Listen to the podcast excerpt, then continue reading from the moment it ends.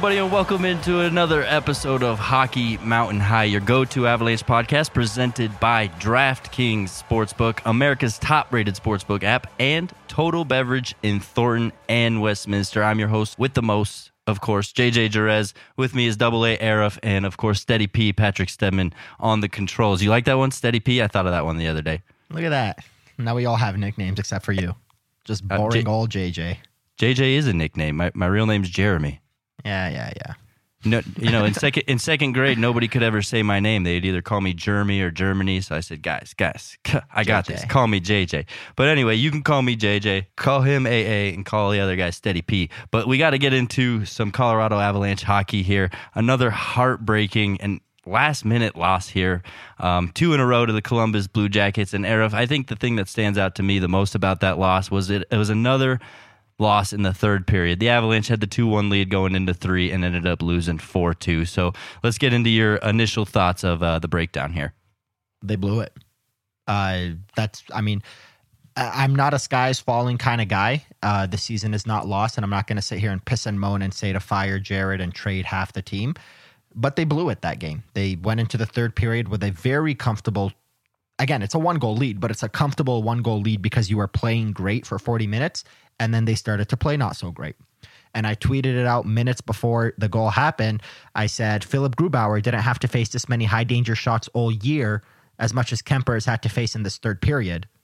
And then lo and behold, they scored, and then they scored again, and then you know they added the empty netter. Uh, they they blew it. They they couldn't even get it to overtime this time. That was a game that you were supposed to win, and you didn't. Yeah, I mean, historically, Columbus kind of plays, you know, uh, a lower tempo game, right? Lower scoring on the sheets. And that's what both these games with the Columbus Blue Jackets look like. I mean, those first two periods in both the games were low scoring. And for some reason in the third period, the uh, the the wheels just blew off. I guess I, I don't know a better way to put it. I, I'm wondering what exactly about the third periods is getting them to, getting to them right now. I mean, we've said it in the past, and we said it a lot last year that the team had a hard time putting together a full 60 minutes, and that problem is creeping back in. But it, it doesn't really make sense as to why. I mean, you look at that last Columbus Blue Jackets, and the play that really broke them was that weird little dump into the corner, and it took a weird bounce out, right? And and that's when Kuemper got kind of thrown off, and I forgot who it was, but threw it in on him uh, uh, on the far side there, just squeaked it in around the post. So they've been they've been just weird the way they've been losing them. I can't really pinpoint exactly what's going on. I mean, is there anything you're noticing uh, that's making these breakdowns happen? they're they're just not firing as a team the way they were last year. There's something a little bit off with the performance that they're doing, and I'm not going to say it's structurally, but uh, every game there's a couple guys that are making very big mistakes, high danger mistakes, and those big mistakes are leading to goals against. Um, they're not giving their goalie a chance, and then when those opportunities happen for the opposition, the goalie is not bailing them out every single time, as we saw from Kuemper in the third. He did all he can until eventually it was too much. Whatever it is, it's it's as as funny as it sounds. Like the the general pulse of the Avalanche right now among the national media is that they're gonna figure it out, and the reason why people say that is because the issue going into the summer or going into the season out of the summer was the fact that the Avalanche lost a lot of depth. But when you look at their team right now, it's not the depth that's letting them down. It's their starting goalie, it's their top line, it's their best defenseman. It's the players that should be playing better and the players that you assume are going to be better because I don't think Mikko Rantanen's going to score at a 50, 60 point pace all year. I don't think MacKinnon's going to have one goal every eight games all year. Once those guys start to play the game, oh, and I don't think that Cale Makar is going to have the defensive breakdowns and Sam Girard's going to be limiting his his offensive production all year. Once you figure out the top players playing their game, then everything will be back to normal. But right now, it is those things that are happening. It's it's these breakdowns that are just high danger breakdowns that are causing the other team to get opportunities. And then when the goalie doesn't bail you out and the defense doesn't bail you out, oftentimes it's the defense causing those turnovers. You're losing a lot of random games that you should be winning, and they're coming late and they're coming in a, in a very heartbreaking fashion. Right. The other teams seem to be just capitalizing on mistakes left and right, whereas the Avalanche can't seem to capitalize and they're having bad luck. They're hitting crossbars. They're getting amazing saves uh, saved on against them. So, uh, you know, we've both brought up goaltending a couple times now. So let's dive a little deeper into that. I mean, I, I for one, thought it was an absolute treat watching the Kuemper versus Merzlikins battle. But you still feel that Kuemper, while he's made a lot of progress lately, he's still got a ways to go, right? I mean, he's made he made some big saves, especially in the first half of that game. He was honestly pr- pretty unbelievable. He was kind of the Darcy Kuemper we expect. I like him to clean some things up. You know, he was a little bit sloppy on some rebounds, sliding this side of the crease, sliding that side of the crease, and just getting himself far out of position. It didn't hurt him then, um, but you know, it could easily down the road. So I, I still think there are some tweaks he needs to make, but you love the progress from from Darcy Kuemper so far. Yeah, absolutely. He's getting better by the game, and every game he's coming in and he's doing a little bit more than than he was before. And again, it's a it's a work in progress.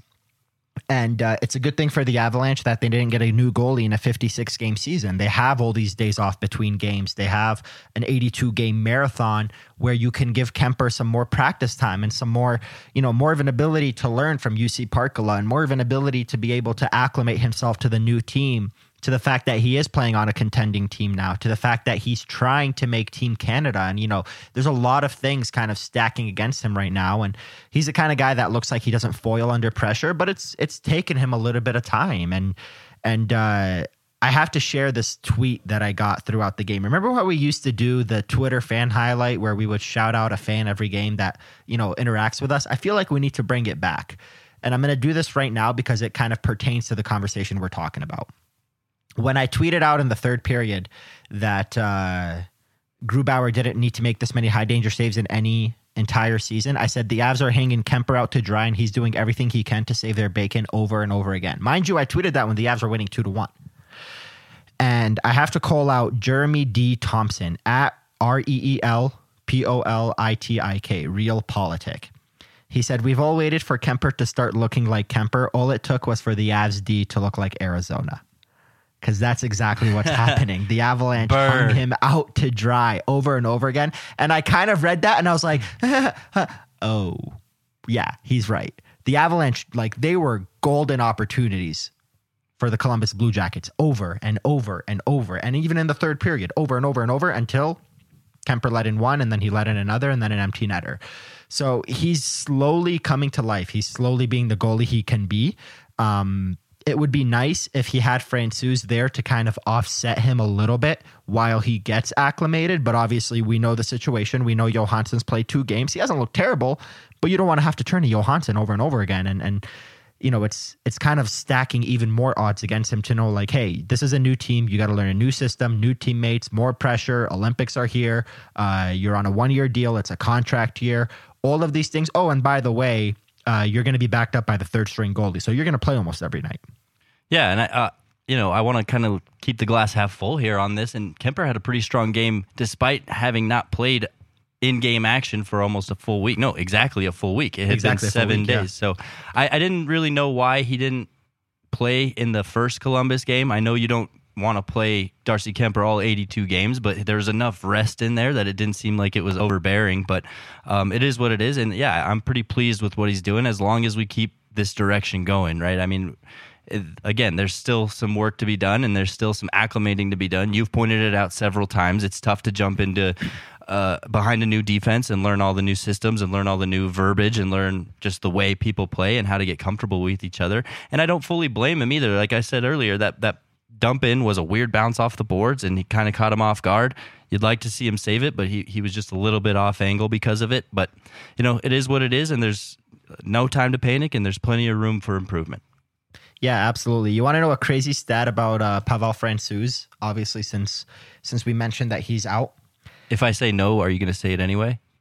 Of course, that's oh, you oh, know okay. I'm just kind of you know it, it, it's it's one of those setups you know when like an, an MC will sit at the microphone and be like and now I'm going to introduce our keynote speaker that needs no introduction and then they still go on to list 17 things about that person that needs no introduction so that's the exact same thing even if you say no I'm still giving it to you. All right, then give it to me. Pavel Francouz signed his two year contract extension that two year four million deal on February 21st 2020 obviously he played a lot of games because uh, Grubauer was injured. Uh, obviously, the week before that, the outdoor game uh, against LA at Air Force. From February 21st, 2020 until now, Francouz has played nine regular season games, and obviously all nine of them came obviously he played in the bubble playoffs too, but all nine of his regular season games came directly after signing that contract because he did not appear in a regular season game last season. He has not appeared in a regular season game now. Can you take a guess really quick? Just shoot out a number out of those nine. How many times he won? Six. Seven. He's unreal. He's such a good goalie. And I know it sucks because when he comes back, he's going to have to get reacclimated. We saw him in the preseason. He was kind of, he wasn't his best. He was kind of getting reacclimated. Agreed. Um, of those seven wins, the first one came against Anaheim on the day he re-signed his contract extension. Ho hum, 26 safe shutout. And then he beat LA, then he beat Buffalo, then he beat Carolina, then he beat Nashville, five game winning streak, lost a game, and then won two of three. And then obviously that last one was the game against the Rangers right before the pause. He was seven and two after signing that deal. Then he played in the bubble, was injured, and then last year he was injured after two games of backing up Grubauer, and now we haven't seen him he's a damn good goalie, man. And we always forget how good the guy is. Like, this is a guy that if he can get healthy and he can just get a few games under his belt and not have the worry of, I'm going to get hurt over and over again. And the shitty part is, his injury this time wasn't even the same injury that kept him out last season. Then you have a healthy number two backup goalie that right now we could be having the conversation of him stealing the goalie job from Kuemper because Kuemper's still getting acclimated. Instead, we have Darcy playing eight of 10 games because they have no other option. Yeah, I, and not only is, is it frustrating in that sense that it's not the same injury, but it's frustrating in the sense that it's an ankle injury, right? I mean, how long has he been out now, and how long do ankle injuries really take to heal? I mean, I don't feel like, you know, when we rewatched that play, it didn't seem like he broke the damn thing, right? He should be able to tape that thing up and at least be 85, 95% and be able to jump back in there, but we still haven't seen him. Yeah, he's been week to week for four years now. That's what it feels like. When the Avalanche say day to day, they actually mean four to six months. And when they mean week to week, that means he'll be back in three seasons. That's just the way it is. So yeah, and, and like the sad part is, even today's update, you know, we got some updates on Nichushkin and Makar, nothing on Pavel Francouz, and it's it's it sucks because that was the one position that you didn't have to worry about in that 2019-20 season. Grubauer was like, oh, he was so so. He was a 918 goalie. But, you know, we had this backup guy named Pavel Francouz that was a 920 something. He was 21 7 and 2. But you get the point. The point is, Grubauer's not here anymore. They got a new goalie. We saw how long it took Gruby to get acclimated. It's probably going to be the same thing for Kuemper. Damn, would it be nice if you had a healthy Pavel Francouz to step in and play three out of every six or three out of every seven games to put up, you know, a, a, three and one record every four games to give Kuemper some time and be like, hey, don't worry, I got this. I'm a capable goalie. I probably should be a starter in this league. But now you have all these injury issues, and it's it's just it sucks because it would have made Kuemper's time a whole lot easier too. And I don't think Kuemper was expecting this either. Yeah. I think that's the best way to put it. These last, I would say, even two seasons as an Avalanche fan just suck with how frustrating it's been in that very sense, right? If only we had this guy ready, if only this injury didn't happen. And it just continues and continues. And, and hopefully there's an end in sight because I don't know how many more injuries Avalanche fans can take based off of uh, the tweets I'm reading out there. Yeah. And uh, I'm going to say this, you know, I, I said it two weeks ago when we talked about Kuemper resting for that first Columbus game. And I'm going to say it again. The Avalanche overplayed Philipp Grubauer last year. He did not need to go 39 and 1 and play 40 out of 56 games. Um, and by the way, it would have been more games had it not been for that COVID outbreak that he had where Kuemper had to start four straight games against the Blues, or, or not Kuemper, uh, Dubnyk had to start like three or four straight games against the Blues. They did not need to play Grubauer that much, but they had no choice because of the Francouz injury. And Grubauer was overplayed. He was exhausted. And then he started to lose it against Vegas because he was just playing way too much hockey. You don't want that again. Yeah, no, absolutely. Um, but let's look across the ice at the opposite crease and Elvis Merzlikins. Like I said, I really enjoyed watching the goaltending battle because both were making spectacular saves. And Merzlikins, you mentioned it twice now already on the podcast that he's going for a Vezina, right? He's got to do it for his buddy Matiss, and it looks like he's this close to getting there. I mean, I'm cheering for him, and I'm sure everybody is. But what I saw from Merzlikins was a, a different goalie and a really sharp, just on his game goalie. I hadn't seen a goalie move like that and make saves like that. I mean, I remember the play. I forget who sent it cross ice to Rantanen. Rantanen puts his knee down and thinks he's going to have an easy goal here. The defenseman got his stick on it, so the puck never got there. But Merzlikins was gonna make the save. Had Rantanen got his stick on the puck, Merzlikins' pad was already there. He moved across so swiftly and was just ready for it. So I don't know. I loved what I saw out of Merzlikins. I know this is an Avalanche podcast, but you know me. I'm wowed by goaltending, and that was some amazing goaltending. Even though two goals got past him. The more the more I, I do this for a living, the more I start to root for individual players more than teams, and that includes the Avalanche. And and one of the individual players you're you know I'm rooting for is Elvis Merzlikins for the reasons that we just said. Like you know he's doing this for Matiss. Um, and by the way, the fact that he was able to get across for that play so well says a lot about how damn good of a pass that was by Kadri to give Burakovsky a wide open net because mm Merzlikins wasn't even close to getting there in time. But I don't know if you're familiar, but did you see the so Merzlikins is five and one this season? Did you happen to catch the end of the one loss that he had? I don't believe I did.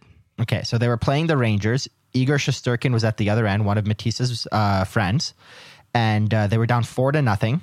And there was about 20 seconds left on the clock. The Blue Jackets had the puck in their own zone. They skated around Merzlikins, and they were about ready to break up the ice. And Merzlikins waved to his defense that had the puck to stop, to not go up, to not try to shoot anymore, and to just stop the play where it is. And the reason why he did that is because Shesterkin was about to record a shutout. And then he spent the waning seconds of the third period putting his stick up in the air and waving to Shesterkin, good job. And it was like, I don't know if you've heard the phrase tummy sticks. Paul Bissonnette uses it all the time. Absolutely. It was like clear tummy sticks, but at the same time, it was it was so refreshing to see like this dude has an entire new outlook on life after what happened this summer with Matiss Kivlenieks. And he's in it to win every single game and he's kicking ass and he's got a 198 goals against average and he's got a 940 save percentage. But the one game he lost by the way he's let in 12 goals and four of them were in that one game. Like he is on fire. He is playing damn good. But the one game he lost he still showed his appreciation to the other goalie kind of like hey enjoy your shutout defense lay low we don't need to score a last second goal and, and screw this guy out of a shutout we're down four nothing I don't know, just everything about that dude. I love him right now. Like he's Yeah. he's doing he's he's talking and he's backing up his words and and I love it. He's doing it with like this humbleness and he's doing this with this focus and this drive that I've not seen from a player in a really long time and obviously life kind of did that to him unexpectedly, but I I'm an Elvis Merzlikins fans and I know we we've we've gone through both Avalanche Blue Jackets game already. Uh, unless they somehow meet in the Stanley Cup final, which is doubtful. And um, but regardless, I'm going to mention that guy many, many more times throughout the season on the podcast because I'm I'm keeping my eye on him all year. I think focus was is you hit it on the head with that word. That's the perfect description because that's what he looks like. He looks focused. It looks like he's he's training at max capacity. You know, every single practice he's probably working his tail off. I watched the Columbus feed for that game, and uh, even those guys were pointing out like, "Oh, you remember when that puck used to bounce out of his glove, and now he's snagging it, right?" So even the guys in Columbus, which they can only call him Elvis, by the way, I don't think they can say Merzlikins. They just call him Elvis the whole time. Um, but yeah, I mean, even they're pointing out that there's a difference in his game. So yeah, that's something we can all keep an eye on, and you know, maybe even throw a little money on your DraftKings for a futures bet on uh, who you think is going to be the Vezina, because I think he's got a fantastic shot at it, and you know, it's a it's a great story, and you'd love to see it happen. And I think anybody who votes for it is probably leaning a little that way too. Yeah, I think so. I he's right now. I mean, there's a lot of goalies playing well right now. Freddie Andersen has exceptional statistics. There's a bunch of other goalies out there playing well. Sergei Bobrovsky hasn't lost a freaking game. Shout out to him. Um, a lot of guys have really good numbers. But if the Vezina Trophy voting was happening right this second, you know the media is going to go to Elvis just because of that narrative. He's right up there with the rest, but he's got that extra push because of the narrative. And if he can just hang around all season, he'll lock that baby up. And and I, I want nothing more than to see him do that. Right, that's his downfall. Right, is the team around him's a little bit weaker than uh, the other goaltenders you mentioned. So, um, hey, he's he's seven and th- or the the Jackets are seven and three. I mean, large part is because of him, but they're they're Yeah. doing their part and he's doing his part. I mean, like I said, the Avalanche. The biggest issue is when they're having breakdowns. Nobody's there to nobody's there to bail them out. Whether it's a defenseman, whether it's a center getting back, or the goalie, Columbus has that going well for them. They're they're seven and three. Yeah. Um, you know, you'd love to just see if the continued success, so that way it's not even a question. Oh, the narrative got him this Vezina, right? You just love to see his uh, full on performance do the do the talking for him. Yeah, for sure. And right now it is. So shout out to him. I know we've said it many, many times, but Elvis is killing it, man. I'm excited for him. Yep, yep. Uh, we're hit the 20 minute mark here, so I got to take a second to tell you guys about Total Beverage in Westminster and Thornton. But you guys already know about Total Beverage, right? Sure, Total Beverage has an incredible selection of beer, wine, and spirits, but did you know they also deliver? Did you know they also have curbside pickup available? And did you know they also have an online wine education class? get your little sommelier license there. If not, it's time to get to know Total Beverage again. Stop by 104th in Thornton or on Sheridan in Westminster. Just type it into your GPS and go see it for yourself. Or you can always find weekly deals, events, and even drink recipes online at totalbeverage.com. Total Beverage, everything you need and more. Love those guys at Total Beverage. Um, but yeah, moving on here, we got to get to some guys that stepped into the lineup. We talked about them last podcast. We are excited to see him. That's Burakovsky, that's Rantanen, that's Toews. How did they do? Uh, well, Burakovsky scored two goals, so I'm going to go ahead and say he did damn well. Uh, the first goal was, uh, I mean, he had to get it on target, and that's always something that. But but it was the pass. it was the pass yeah, from Kadri. That pass was unbelievable. And I want to take a second yes. to acknowledge Kadri here because he's been the most consistent forward on this team, yep. right? He's racking up assist after assist after assist. You're not seeing him score many goals, which you'd like to see a tweak, but these assists that he's making are just awareness plays, they're heads up plays. I mean, that was basically a no look pass, if you remember, yeah. over to Kadri, or over to Burakovsky. Nobody, everybody kind of lost him from the uh, defense because they just finished a power play there. And uh, Kadri didn't want to, what's the word, uh, telegraph it. So he just gave him the little no look, and like you said, it was such a wide open pass that Merzlikins didn't even have a shot. Zero, and just just an unbelievable. I mean, hey, Kadri's got three goals in ten games. I'll take that. Shit, that's that's not a bad number. That's that's a twenty something goal pace. Uh, three times eight. No, yeah, that's a yeah. Okay, my math is good. okay, we're good. We're good. that's a 24 goal pace, and he's got 10 points in 10 games. He's operating pretty damn well right now. But that was just an unbelievable pass. But the second goal was a nice play by Burakovsky. The backhand top shelf, like that was, and from how tight and close to the net it was. You know, we've said this before. Burakovsky doesn't score an ugly goal. Every time he scores a goal, it's a highlight reel. Granted, the first one was the highlight reel because of the pass. The second one was the highlight reel because of him. So shout out to him. He looked well, and it was nice to see that because you know he's kind of had a little bit of an odd start to the year, and he he wasn't the best last year. But it's nice to see that he's bouncing back. And then the other guy, Devon Toews. um, what can we say about this guy that you know is negative? He played a hell of a game. Uh, the Avalanche sorely missed him, and we talked about this last episode.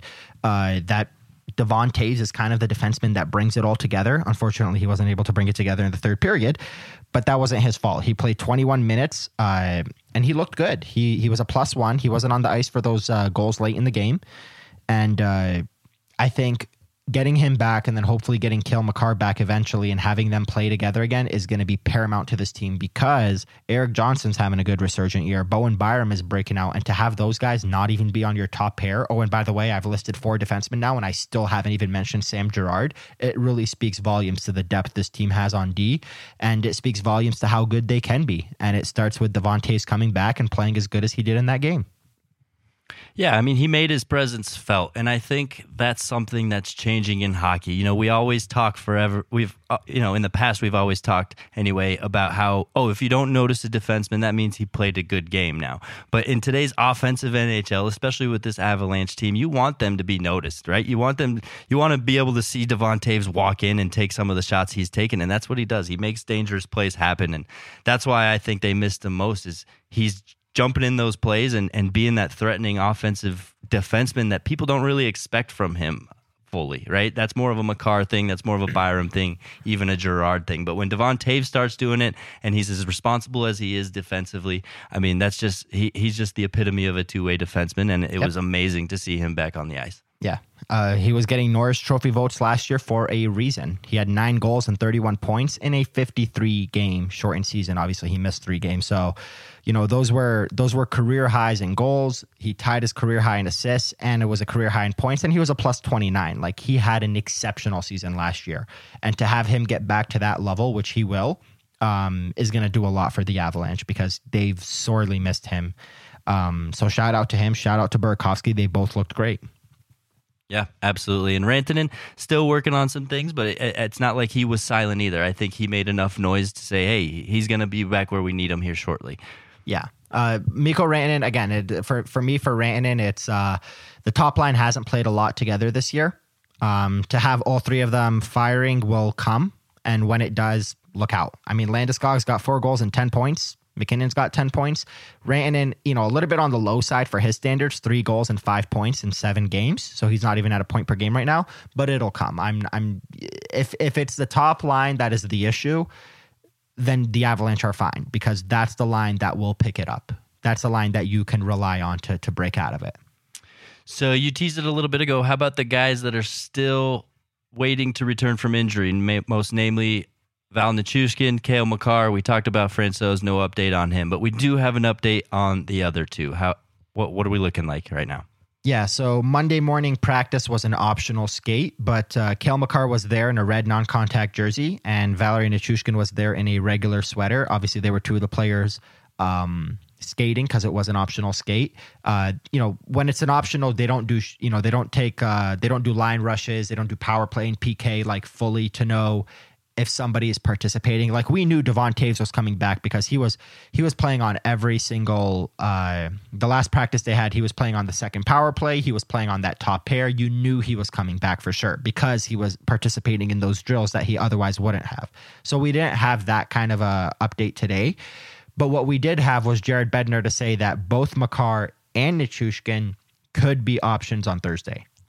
So if they could be options, that means Tuesday, by the time you guys are listening to this, the Avalanche have already started practice, I would assume, because it's an 11 a.m. practice and I will be there.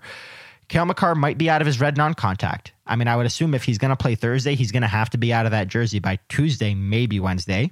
And Val's just got to continue to, you know, improve and progress, which he is. And uh, they both could play.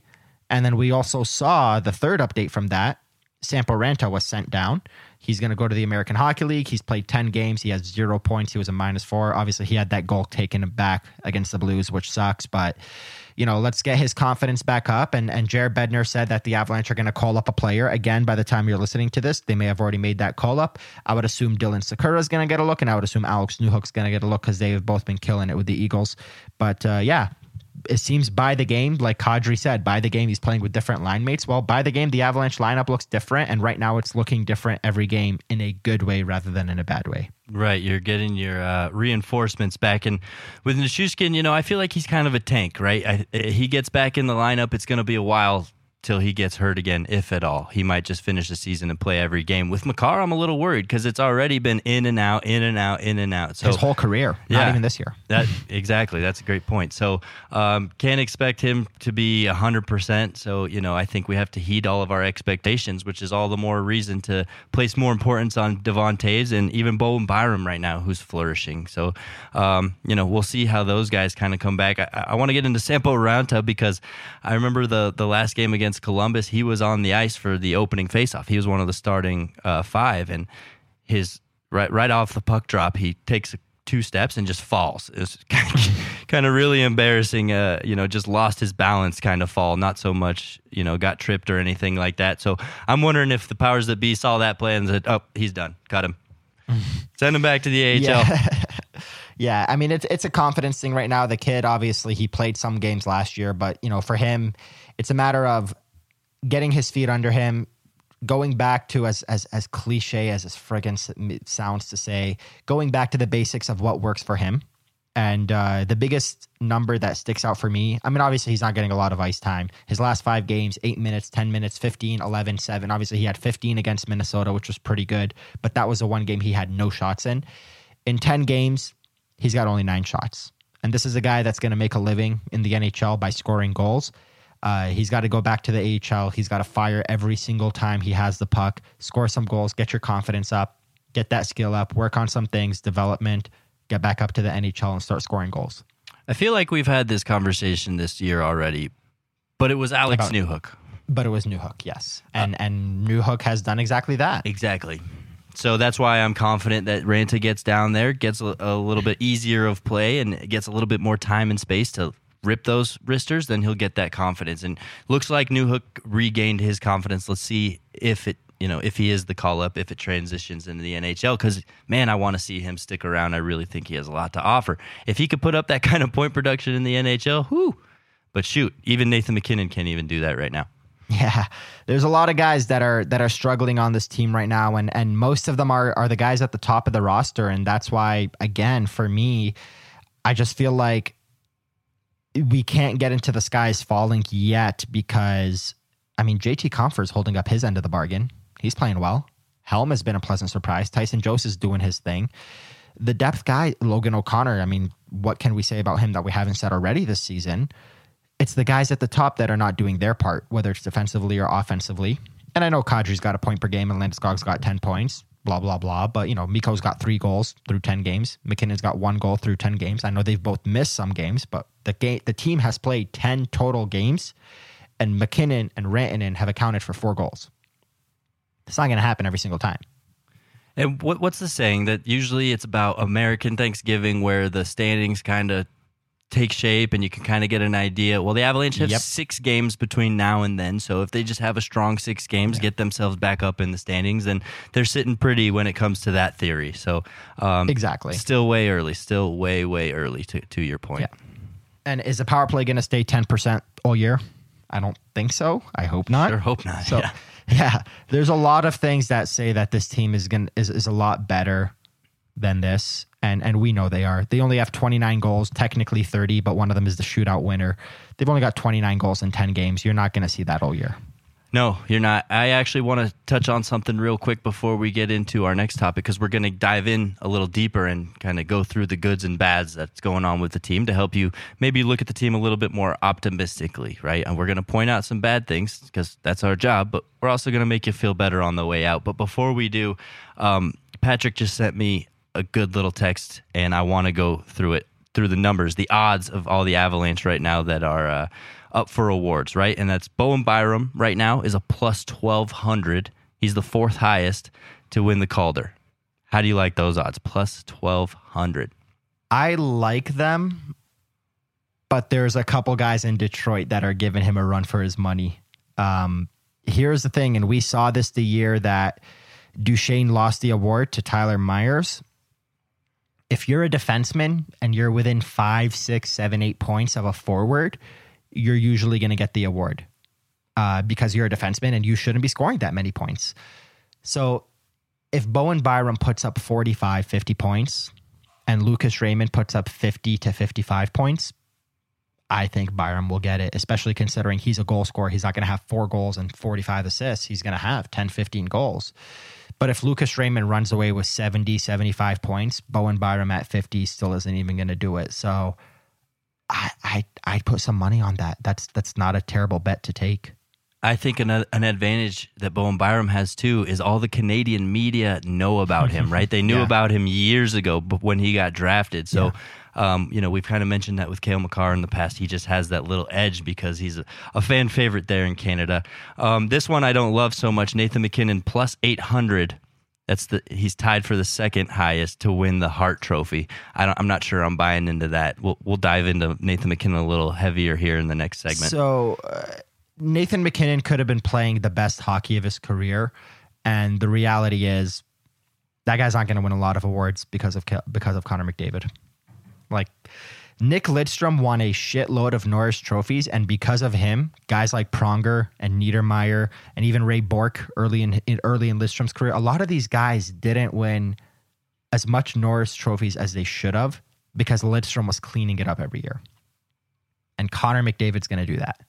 Every single season, McDavid's going to do his thing and it's going to make MacKinnon lose out on an award. I mean, in the one year that he should have won it, Taylor Hall swooped in and took it because of East Coast bias, in my opinion.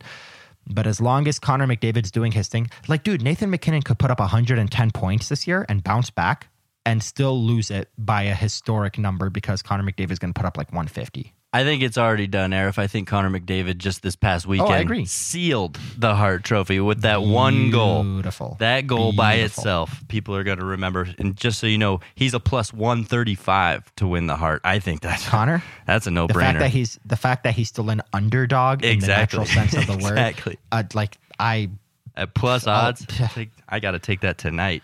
I don't have a mortgage, but if I did, I would bet that on the house right now, or not on the Not house yet, on don't. Connor. Not yet, you don't. We're Not almost yet. there We're- with we're you, getting Aarif. there. And then a couple more. Vezina looks Darcy Kuemper. He's tied for sixth at plus sixteen hundred. Not feeling great about that. Elvis Merzlikins though, our guy. These are great odds. Plus twenty five hundred for Vezina. That's Love it. Pretty good number. Yeah. There, dudes, there's some goalies that have some performances. So let me just run down a couple. Freddie Andersen is eight and one with a 939 save percentage and a 183 goals against average. Uh, Mikko Koskinen, he's seven and one, but the Oilers are kind of carrying him. He's got a 9-2 save percentage, 254 goals against. But here's the one that sticks out to me. Remember Daryl Sutter and how he came back into the league and started doing Daryl Sutter things? Jacob Markstrom, he's five, one, and three, which yeah, there's some OTLs in there, but he's got four shutouts. And then the guy on the island, uh, Ilya Sorokin, the reason why Ilya Sorokin's numbers before I read them stand out is because the Islanders are starting the season on a 13 game road trip. I don't know if you noticed that, but that's because their new arena hasn't in Belmont hasn't, you know, been completed yet. So they're still 12 days away from their November 20th home opener. Well, Ilya Sorokin is 5 2 and 2. Varley's, by the way, has got some injury issues. Ilya Sorokin is 5 2 and 2. He's got a 939 save percentage, a 198 goals against average, and three shutouts playing all nine of his games on the road. And there's a lot to be said about that. So there's some good goalie performances out there. But again, Merzlikins is kind of hanging around in that crew. Some guys have better numbers than him, some guys are right around his number. But again, if he can just stick around, he can win it. But I, I like the odds for him. Darcy Kuemper, not so much. He's going to need to go on a Philipp Grubauer kind of run from last year just to catch up to these guys before overtaking them. Because as we saw last year, if you're the Avalanche and you're you know going to win the President's Trophy or be one of the top five teams, your goalie's not going to get as many looks as someone like Merzlikins because he's playing on a team that wasn't expected to be good, which understandably so. And hopefully Nikita Kucherov isn't listening to this podcast. He's he'd throw a fit. Number one bullshit. Uh, with that, guys, it's obviously a great time to tell you about DraftKings and football fans. Who's ready to score some free bets? Now you can win when you bet on any NFL game this week with DraftKings Sportsbook, an official sports betting partner of the NFL. New customers who bet just $1 on either team to score can win $100 in free bets. This is a fun one. When a team scores, you score. Just a at all. DraftKings Sportsbook customers can also get skin in the game with new same game parlays. Combine multiple bets from the same game for a bigger payout. The more legs you add, the more money you can win. DraftKings is safe, secure, and reliable, and best of all, you can deposit and withdraw your cash whenever you want. So download the DraftKings Sportsbook app now. Use promo code MHS to bet $1 on either team to score and win $100 in free bets. If they score, you score with promo code MHS this week at DraftKings Sportsbook, an official sports betting partner of the NFL. Must be 21 or older, Colorado only, new customers only, restrictions apply. See DraftKings.com slash sportsbook for details. Gambling problem, call 1-800-522-4700 and head over to DraftKings and take some of those odds. Connor McDavid, I, I know we're an Avalanche podcast, but throw as much money as you can possibly afford to lose just in case on Connor McDavid to win the Hart Trophy because he's going to do it. Yeah, and I'm going to take the Merzlikins one too. That's just me, though. You don't have to follow.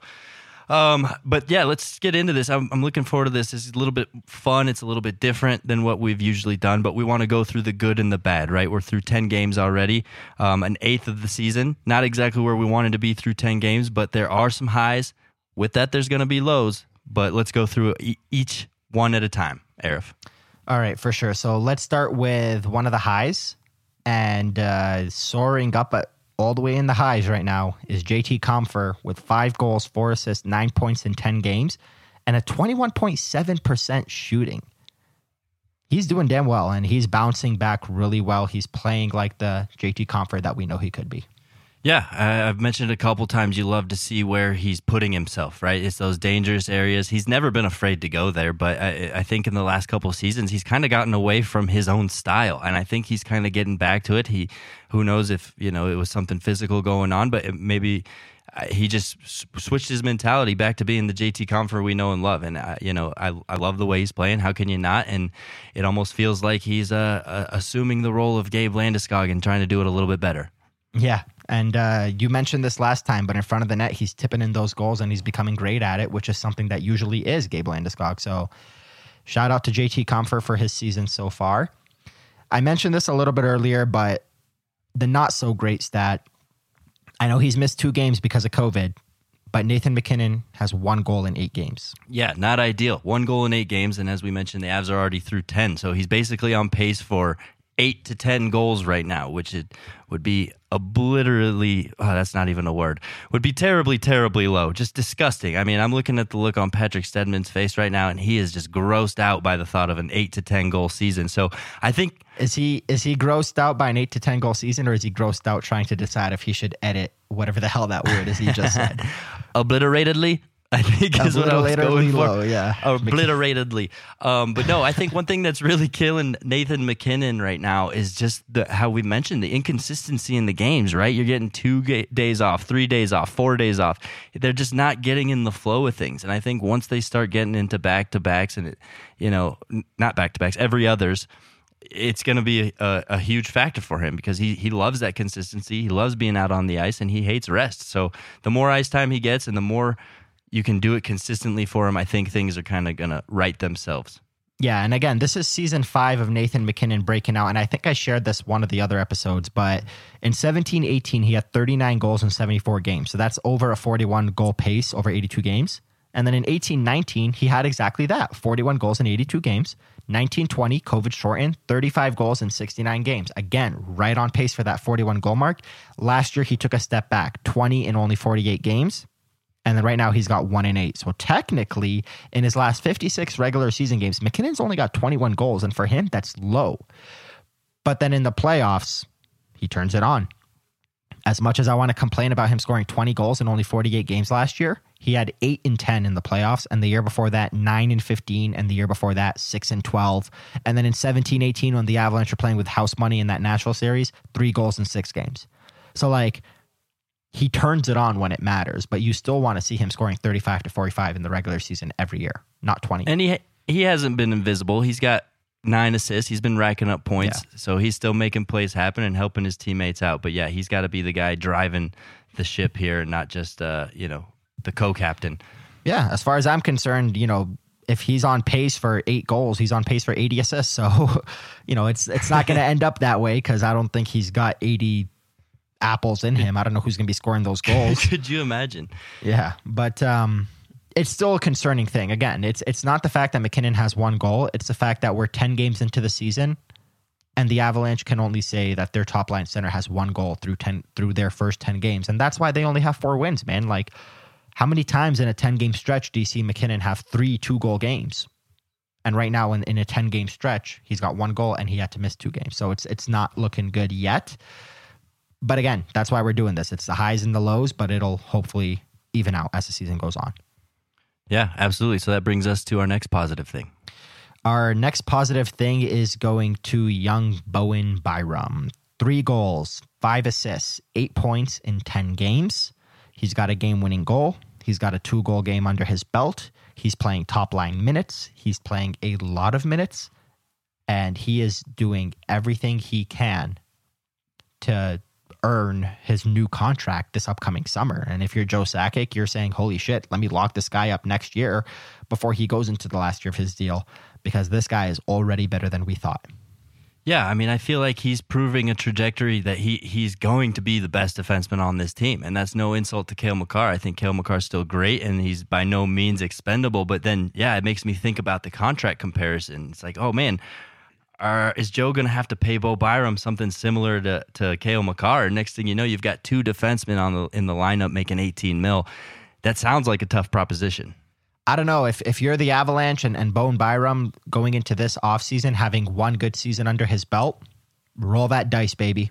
Give him an eight year deal, give him six and a half, seven million, and lock him up ASAP. The contract won't start until the season after next year, the 22-23 year, which is the first year of MacKinnon's new deal whenever, you know, he eventually signs, which might be this upcoming summer too.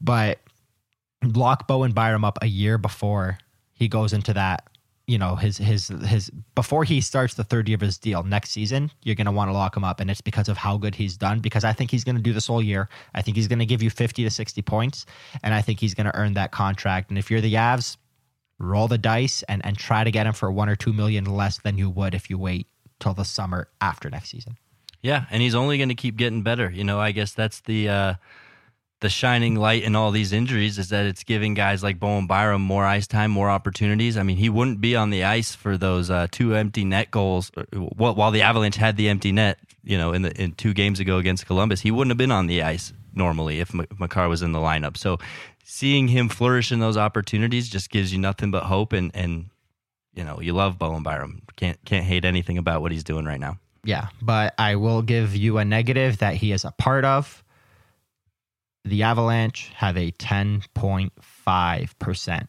on the power play right now. And it's fourth worst in the league, only ahead of the Seattle Kraken, the Vegas Golden Knights, who have a ton of injuries, and the New Jersey Devils. And they are one spot behind the one win Arizona Coyotes. The Coyotes are at a 10.7% power play. The Avalanche are at a 10.5. Bad luck for this team right now.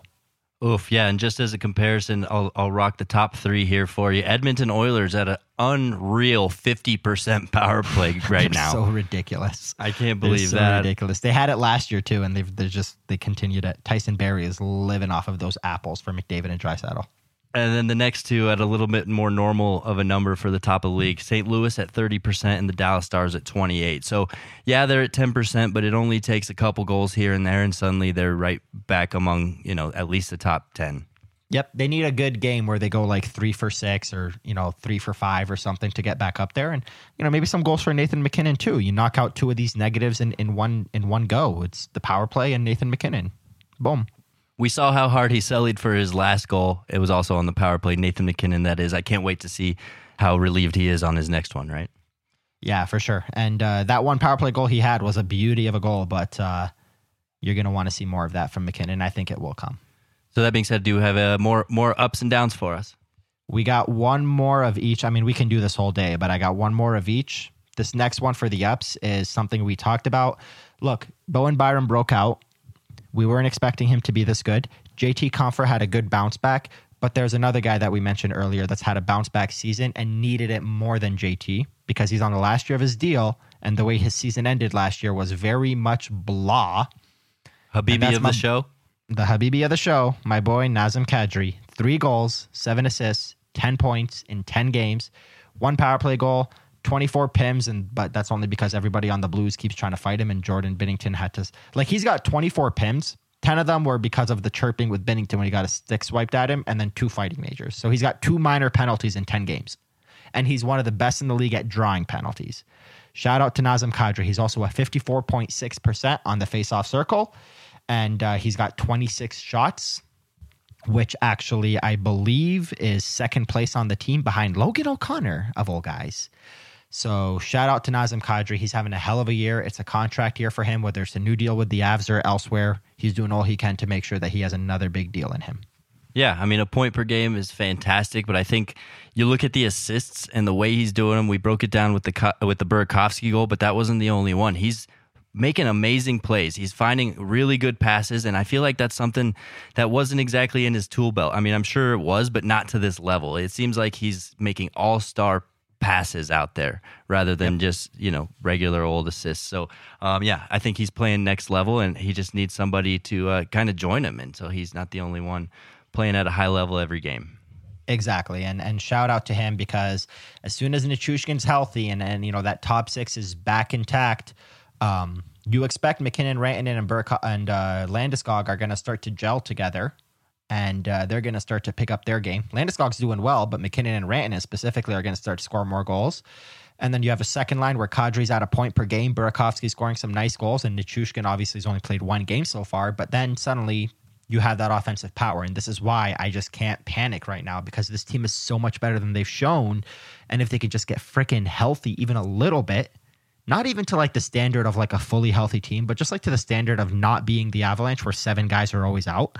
Um, they're going to be a lot better. And it's because Nazem Kadri in that second line center role and then JT Compher in the third line center role are both playing excellent. Yeah, chip on his shoulder, right? Kadri's got to play with something to prove this year, whether it's for the Avalanche or another team in the NHL. He's got to show, hey, I'm worth this kind of money and I'm not going to screw you over. I promise I'm going to contribute to this team and not only get dumb penalties. So, you know, it's it's a positive thing that he's playing like that this year. Hopefully it, it remains. And, you know, I'd I'd hate to see him go. That'd be something that would, would really hurt my heart because I do like the way he plays. I like the fire in his belly, but, you know, it, it is a business and you can never get too attached to players because Yeah. that's just the way it goes. I don't know. I'm I'm thinking the Avalanche could could afford to to give Kadri a two or three year deal at around six million, maybe two years, and really get one final go out of him as a second line center before you turn the you know turn it over to someone like uh, Alex Newhook, who needs a couple more years to develop into that role. Right. Especially since Jack Eichel's off the board. Yeah. Oh boy, Vegas is going to look good someday. Um, now the third and final of the negatives, the lows that I have for this team right now. Last year, the Avalanche were number one in the league in shots against per game. They only allow 25.4, which, by the way, is an astonishingly low number. Like, that's historic over the last decade in the NHL. This year, the Avalanche are 10th from the bottom with 32.8 shots against per game. Against the Columbus Blue Jackets, they allowed 42 shots last game and 37 in the game at home. The Columbus Blue Jackets put up 79 shots in two games. Terrible. So, again, what if you want to sit there and say, well, Philipp Grubauer would have done better than what Darcy Kuemper's doing? I don't think so because it's the way that the Avalanche are losing these games. It's not because of Darcy, it's because of the defense in front of him not giving him the respect that Grubauer got. By the way, shout out to the guy that uh, I forget who it was, but there's there's a couple people or a few followers that always they don't tweet me, they direct message me. Whether, you know, they're happy about something or sad about something. I don't remember who it was, and I don't even remember if it was a guy or a girl, but somebody direct messaged me something along the lines of, ah, Darcy Kuemper lost the game in the last minute, last 102. Grubauer would have never done that. And then I saw his direct message and I ignored it because I, I don't respond to messages like that. And then I turned on the Arizona versus Seattle game and watched Philipp Grubauer give up the game winning goal in less than a minute against a team that hadn't won a game yet. So it was kind of like the perfect storm of karma. But again, Grubauer on the Seattle defense will never be as good as Grubauer on the defense the Avalanche had last year. And Darcy Kuemper on whatever the hell the Avalanche are doing defensively this year will never be as good as Philipp Grubauer on the defense that the Avalanche and the structure they had last year. So the Avalanche need to get those shots against per game played down, or at least make the shots that Kuemper sees less high danger shots. Because right now he's facing a lot of grade A opportunities, and I wish I had those numbers pulled up right now. I don't. But they're just a lot of grade A opportunities, but it stems from the fact that the Avalanche right now are giving up 32.8 shots against per game, and last year was 25.4. That's seven extra shots per game. It's a big number. They got to clean that up. Yeah, I mean, I almost feel you know you said that they're not giving him the respect that Philipp Grubauer had. I kind of feel like it's it might be the opposite, right? I mean, maybe they're just so confident in Kuemper that they don't feel like they have to play such a tight defense, but they're proving that you absolutely do. It's the NHL. You can't give other teams even a window of opportunity because they'll pounce on it. Um, and then yeah, it's it's funny how uh, I've found that the media is somehow all the fans' therapists, right? That's where fans go to vent. That's where they talk about their problems, what they have issues with. The media is Yeah. just supposed to be there and listen to it. So I have no problem with it, but sometimes it gets a bit, a bit I, much. and I've resp- I've responded. No, yeah, I I've responded to some, but I'm not going to respond to "Uh, this damn team sucks. Fire Bednar, trade him. Screw this. Call up this guy. Dylan Sikura can play better. Like just just let's breathe a little bit. I know they're four, five, and one. They look terrible right now. Like it's embarrassing. They look really bad. I'm, I'm there's no way to sugarcoat it. The Avalanche look like shit. But it'll get better. And if it doesn't get better, and then, then those things will happen. They'll fire Jared Bednar. They'll bring in, I don't know, Tortorella to scream at Nate and fight him in the locker room or something. I don't know. Something will happen. But they're not there yet. They haven't had a healthy lineup. They barely have had the same lineup every single game. It's it's it's a toss up who's going to play on any given night. and the Let them breaks, get a little healthy. The breaks, breaks. era. I It's- can't. I, it's I can't emphasize enough. I think it's so important to get in your rhythm and get in the flow of a season. And when you're having two, three, four day breaks. I mean, the Avalanche right now, as we speak, are in the middle of a four day break, and then they play two games, and then have another three day break. It's not really until December first that they get into a nice flow of Yeah. games, and you know, you even see a couple back to backs in there in December. So, um, you know, once December hits. I think this team will start buzzing and, and really getting the flow. But until then, they, We- they they got a problem to solve here. We used to podcast twice a week last year, and it was like, all right, so here's what happened since the last time we did a podcast, and it's like three Avalanche games, and now we're like, Mm-hmm. We're breaking right, down one at a time. we're breaking down one Columbus game at a time. That's what the last two episodes have been. so, you know, at least this time around, the next time we record, I assume is going to be after a Vancouver and San Jose game. So we'll have two games. Gasp. Oh my God. Two games to talk about, probably Sunday. But yeah, just the breaks right now. There's no rhythm to anything this team is doing. No rhythm to the lineup of who's playing. No rhythm to the to the Ross to the schedule. Uh, there's no rhythm in terms of the goaltending because you know on any given night you're hoping that you can give Kuemper a break. Well, actually, there is a rhythm, and that's the problem. There shouldn't be that much of a rhythm for the goaltending. You should be able to kind of go between two guys. So there's just a lot of things that have not been normal in a season that is actually supposed to be normal again. Um, but they'll they'll get it back and they'll go on another avalanche run of like a 21 4 and 5 I don't know why 5 21 4 and 2 record over 28 29 games or whatever. So just give it some time. It's it's it'll come. Feel the rhythm, feel the rhyme. Get on up. It's hockey time. Hey. But yeah, that brings us to uh, Vancouver and San Jose. Like you mentioned, those are the two teams up next. Not exactly lay down teams. I mean, San Jose has been surprisingly good this year, especially starting their season on the road. Vancouver, kind of an up and down team, not really knowing what to expect out of them, but you're going to have to bring your A game. Things are going to have to continue to progress and continue to move forward as they have these last couple weeks. Exactly. San Jose has been pretty good. Six, four, and one. They've actually looked pretty well.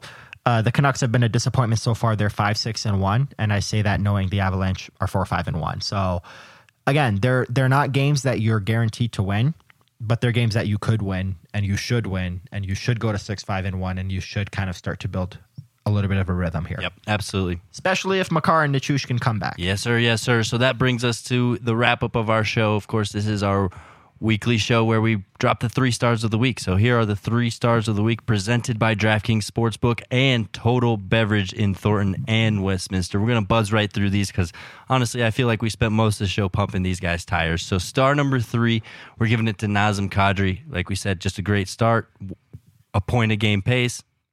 Love what he's doing. Really heads up hockey from him. Fighting everybody on the St. Louis Blues. Right. Has to take five minutes off every every St. Louis Blues game. So star number two, we're going to Andre Burakovsky. Hell of a way to make your comeback. Two goals and two beautiful goals. I mean, we gave the credit to Kadri on his first one, but that backhand where he chased down the icing, you know, debatable whether or not it should have been an icing, but he got it out of the corner, came in and just threw a backhand short side on Merzlikins in a tiny little window. It's just a beautiful, beautiful goal.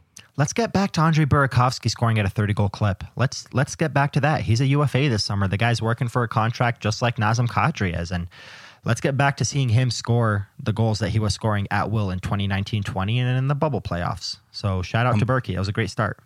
I'm for it. I'm for it. And star number one, probably no surprise here considering how much time we gave him. He's not even on the Avalanche. Elvis Merzlikins is my first star because I liked the way he played hockey against the Avalanche. He was sharp. He was quick. Just everything you want out of a goaltender, he was doing. And, and you know, you're cheering for him, like we mentioned. And we're going to wrap up another episode of Hockey Mountain High, your go to Columbus Blue Jackets podcast. Because for the last two games, all we've done is talk about how great Merzlikins is and two victories for the Blue Jackets.